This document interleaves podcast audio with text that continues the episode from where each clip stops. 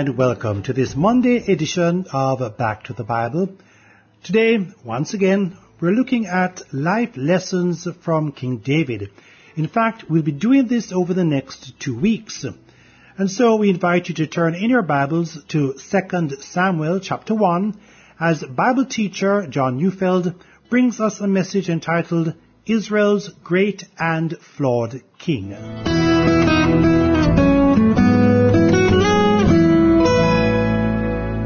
When the average person is asked, you know, what are the things that come to mind when you think about King David? Well, I suspect that for many it's, well, ah, yeah, David, isn't that the guy that's the man after God's own heart? And you may think that because you know that there's a line that's found somewhere in the Bible that's used in that way to describe David. And what you might not know is that that line about David is actually given before we actually meet him. It's found in 1 Samuel chapter 13. Israel's first king, Saul, goes from being a humble man who wants to be faithful to God to being a man who's just unable to trust God. And the Bible tells us that Saul was attempting to gather an army to fight against the Philistines, and it, it was a very tense and a trying time. And King Saul's waiting for the prophet Samuel to come and to offer sacrifices to God, but Samuel doesn't arrive at the appropriate time. And then in his haste and because of his anxiety that his army might scatter, King Saul, in direct violation to the law of God, takes the initiative and he offers the sacrifice himself. See, he can't do that. It's forbidden of him because he's not a Levite. He's not a priest. Now he's just finished sacrificing when Samuel does show up and Samuel knows immediately that God will not tolerate such a rash and a disobedient act. And then we come to 1 Samuel chapter 13 verses 13 and 14. And Samuel said to Saul, You have done foolishly. You have not kept the command of the Lord your God with which he commanded you, for then the Lord would have established your kingdom over Israel forever, but now your kingdom shall not continue. The Lord has sought out a man after his own heart, and the Lord has commanded him to be prince over his people, because you have not kept what the Lord commanded you. And that's it. That's the one and only time that David is called a man after God's own heart. And up to that time, we haven't met him yet, but we know that some man after God's own heart is out there somewhere. Well, we know that there's more to this statement, uh, because for one, you know, the book of Psalms, which contains 150 poems or psalms or songs of worship, we know that David, the great king, wrote 73 of them. That's just two shy of half of the Psalms of Israel. See, it's undeniable that praise, that worship, even complaints and cries of, you know, God, where are you right now? Well, all that's going on in the songs and poetry of Israel's greatest king. And I suspect that even if you've never read the Bible, you've probably heard of one of them, Psalm 23. The Lord is my shepherd, I shall not want, it says. He makes me lie down in green pastures, and, and he restores my soul. Chances are, if you've heard little else of the Bible, I'll bet you've heard some of that psalm. That's a psalm of Israel's great king David. See, whatever else you think of David, and we're going to examine a great deal about his life, we're going to examine both his successes as well as his horrifying sins and failures. See, whatever else you think of him, it becomes difficult to deny that this man was constantly working out all the details of his life that includes his doubts and his frustrations, his anxieties, his, his victories, everything he did, he did it in relationship to and in interaction with his God. You know, if you think that the title, Man After God's Own Heart, means that he was always faithful to God and, you know, always avoiding sin and always ever increasing in the graph line of holiness, always this splendid example of what godliness looks like, if that's what you think, you're going to be disappointed in him. Indeed, I suspect you might even be disillusioned with David. He's definitely not a scandal-free politician. But just perhaps, and what I'm telling you now is good news.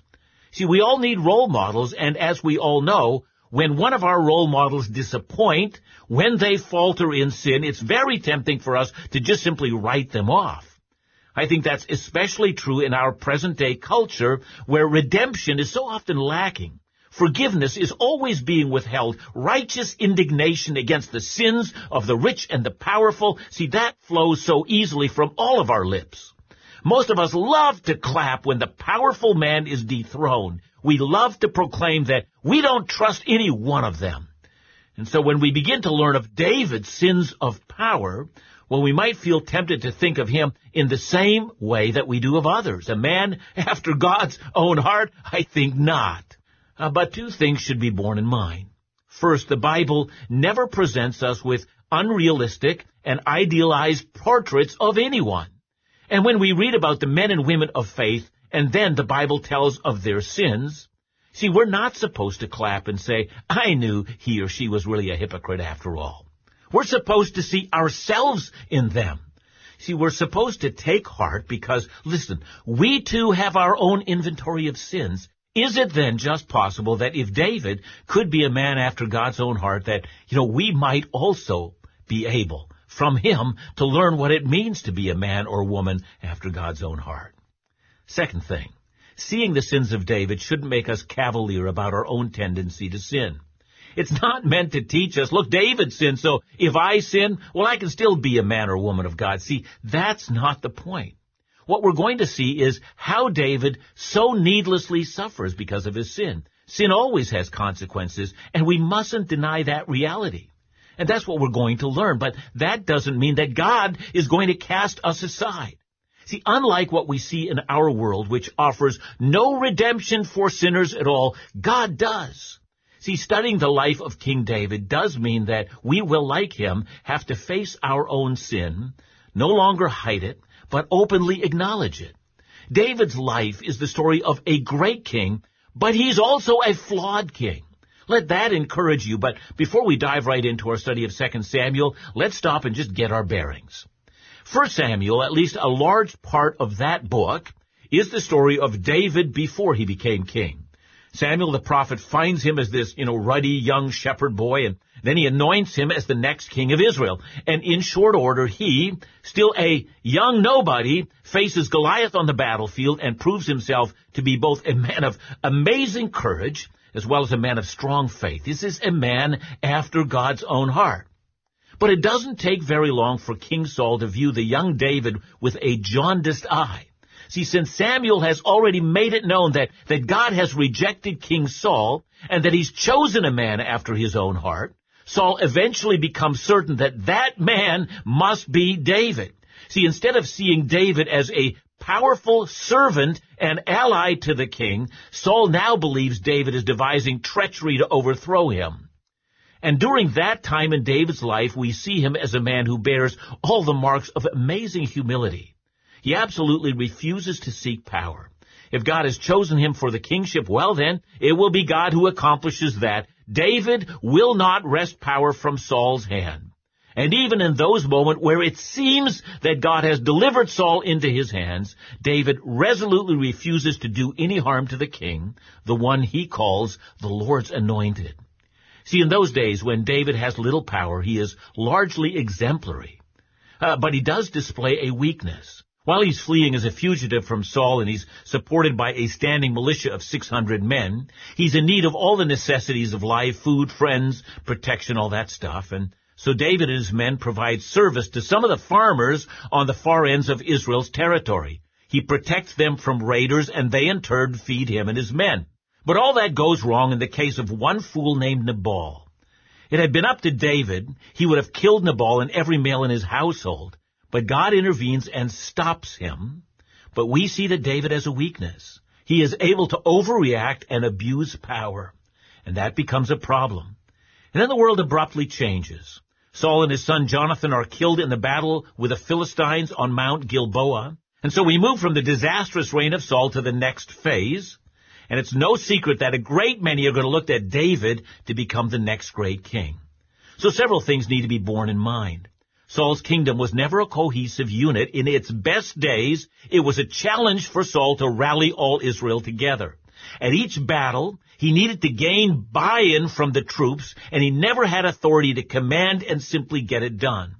Furthermore, Saul never had secure borders or secure boundary lines for his kingdom.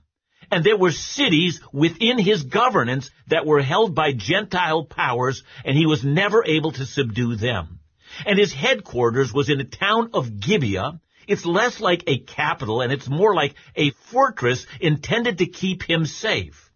And he's going through battle after battle for supremacy with the Philistines. So Saul functions more like a commander of a large militia rather than what we would think of as a king. That's the situation that David faced when Saul died. The Philistines had just then won a stunning victory, and Israel as the people of God were in great distress. We might have expected David to suddenly emerge as the great king and rally Israel around him, but that's not what happens next. And that's just a part of the drama that we face when we study the life of David.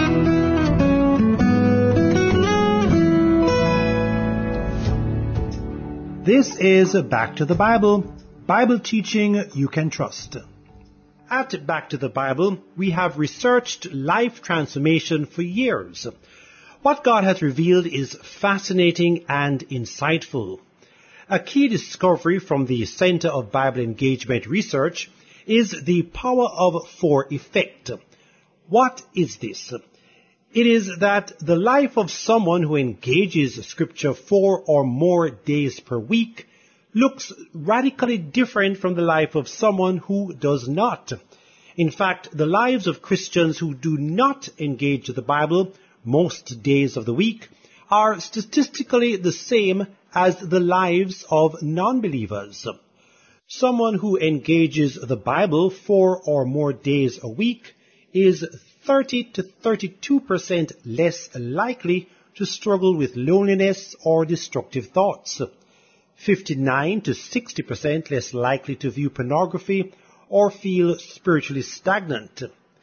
They are 62% less likely to drink excessively and 231% more likely to disciple others.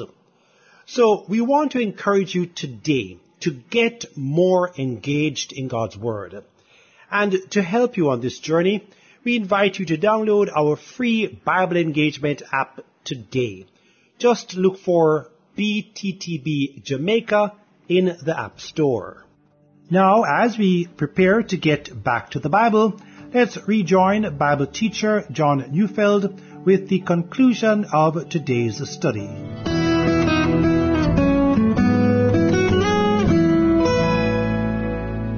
2 Samuel 1-1 begins by saying, After the death of Saul, when David had returned from striking down the Amalekites, David remained two days in Ziklag. Now Ziklag is in the Negev, or the southernmost region of Israel. It's in a territory that is, to the most part, just desert. While David and his men were out, the Amalekites attacked David's town and they kidnapped the wives and the children as well as carrying off most of the wealth, and they burned the town to the ground. Just a bit of background study reveals that the Amalekites were ancient enemies of Israel going all the way back to the time of Moses. They were a nomadic people group. They would migrate down to Arabia and they would live off of raids as well as trading. And David, if you know the story, took his men on a lightning raid, and he found the camp of the Amalekites, and he slaughtered the entire camp, and he rescued the women and children as well as their belongings. You know, that kind of action demonstrates for us how capable David was. You know, as a military commander, he's a, a tactician, he's a mighty warrior. And as David was moving everyone back into Ziklag, news comes to him. King Saul is dead. Must have been while David was defeating the Amalekites. Saul was being defeated by the Philistines, and David is successful. Saul has lost his life. You know, the distance between these two simultaneous battles would have been about 130 kilometers or 80 miles apart. You know, in ancient terms, that's a long way. So let's keep reading our account in verses 2 to 5.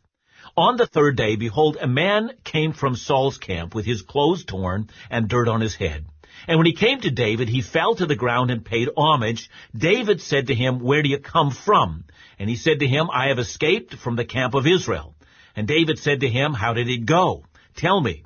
And he answered, The people fled from the battle, and also many of the people have fallen and are dead, and Saul and his son Jonathan are dead also. Then David said to the young man who told him, How do you know that Saul and his son Jonathan are dead? Now, as we study King David, we find that one of the things he is definitely not, he's not a fool. You know, first of all, David's suspicious. As we learn in just a little while, this man is an Amalekite, a man whose national heritage goes back to the very same people group that kidnapped David's wife and children and burned their village to the ground. And furthermore, David is deeply suspicious of this man. Did he survive the battle, or has he gone AWOL? Has he run away from the fight? And furthermore, who is this man that David should trust him and his story?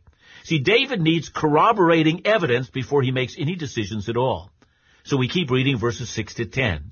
And the young man who told him said, By chance, I happened to be on Mount Gilboa, and there was Saul leaning on his spear, and behold, the chariots and the horsemen were close upon him. And when he looked behind him, he saw me and called to me, and I answered, Here I am. And he said to me, Who are you? And I answered, I'm an Amalekite. And he said to me, Stand beside me and kill me, for anguish has seized me, and yet my life still lingers. So I stood beside him and killed him, because I was sure that he could not live after he had fallen. And I took the crown that was on his head and the armlet that was on his arm, and I brought them here to my Lord. Now, before we consider David's response, there's something we must not bypass in this account. According to 1 Samuel 31, which accurately recounts Saul's death, we're told that the archers of the Philistines found Saul. That means that they identified him on the battlefield, and they managed to sink several arrows into his body. And Saul's badly wounded, and he wants his armor bearer to kill him, lest the Philistines find him alive and they molest him while he's dying.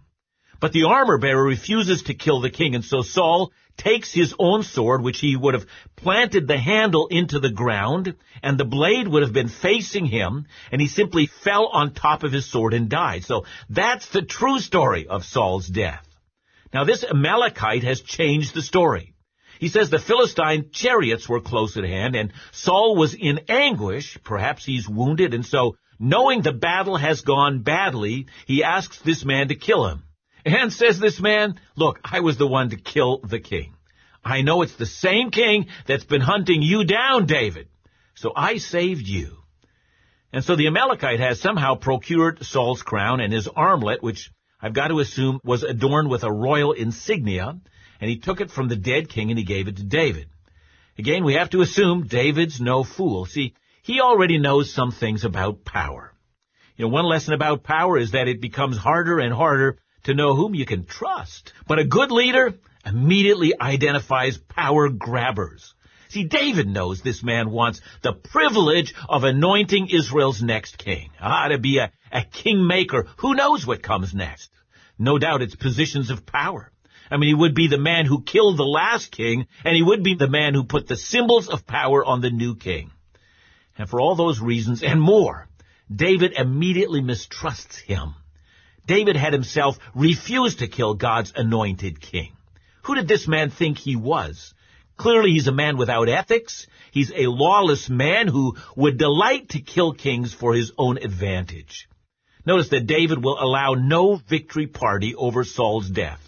Chapter 1 verses 11 and 12 says, Then David took his clothes and tore them, and so did all the men who were with him.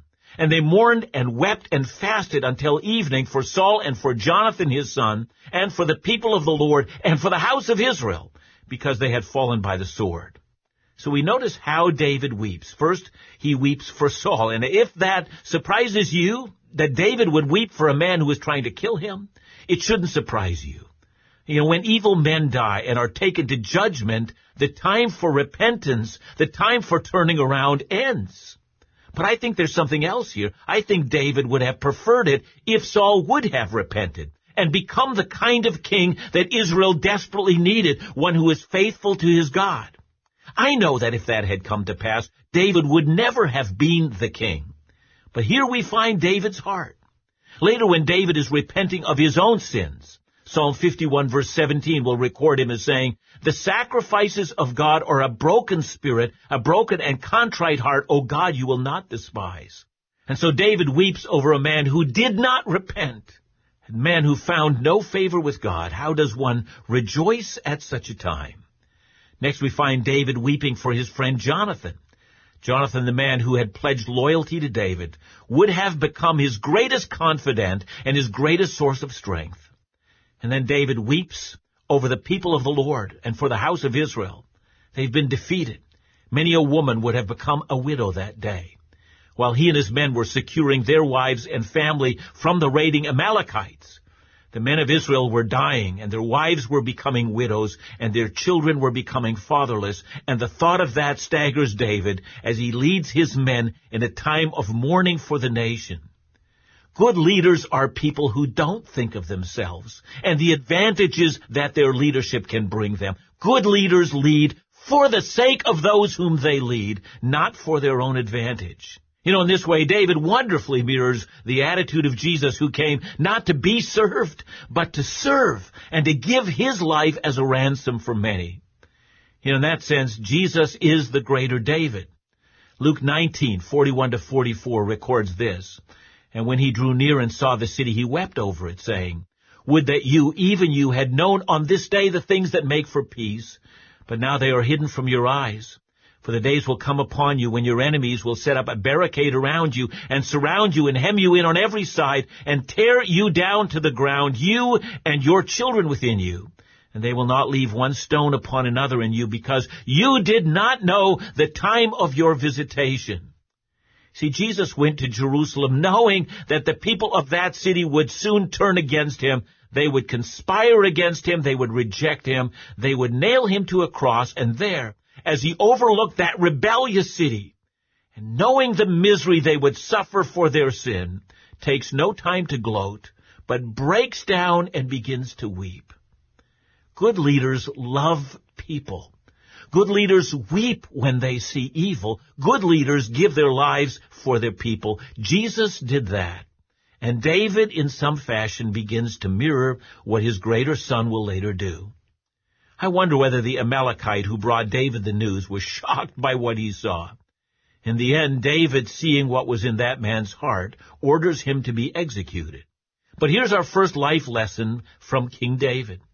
Men and women who are men and women of God don't rejoice in the destruction of their enemy. They would rather give their lives for the redemption of their enemy. But that's not just true of leaders, it's true of all people who have learned the life of Christ. We love it when people come and repent of their sins and change their ways. But for those who gloat when they triumph over others, this is not the attitude that Christ taught us to live. Let's always reject that and be the men and women God wants us to be.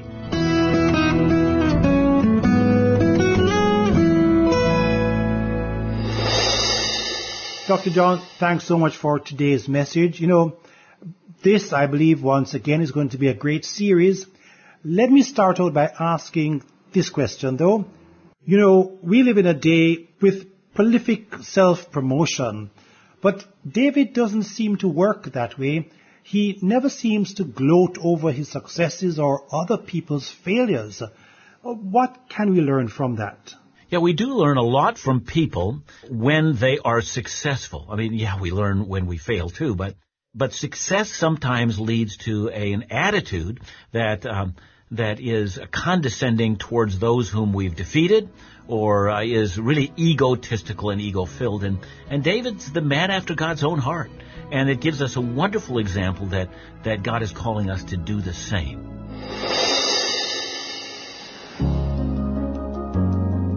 Thanks for joining us today here on Back to the Bible brought to you by Back to the Bible Broadcast Jamaica in partnership with listeners who give in support of this ministry.